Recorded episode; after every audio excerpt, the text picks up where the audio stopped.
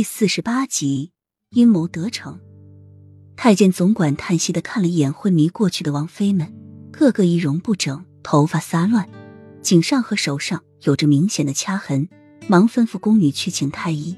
无奈的看了一眼悠闲无辜的雨涵，叹了口气说：“现在三位王妃都昏迷过去了，恐怕是参加不了这评比了。咱家去通知皇上一声。”三王妃，您先稍等片刻。雨涵点点头，看着被扶出去的三位王妃，嘴角带着邪笑，慢悠悠的翘起兰花指，小酌了一口茶。就在刚才，九王妃从椅子上站了起来，想要再查看一下自己的妆容。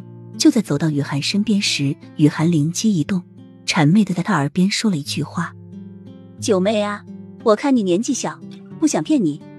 刚才我听到十一王妃在说。”你和那个名妓苏妹是一个眸子刻出来的，还说啊，你骨子里就很风骚，天生的艳贱样。九王妃是一个不动脑子思考的人，听风就是雨，雨涵就是看中这一点，才在她面前说这些话的。果不其然，九王妃立即粗红了脖子，拿起桌上的茶水就往十一王妃的身上泼。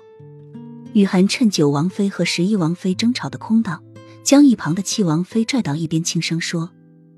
七妹啊，刚刚九妹走到我跟前说，你天生长着一副克夫克子相，天生的扫把星，谁遇见你就倒霉。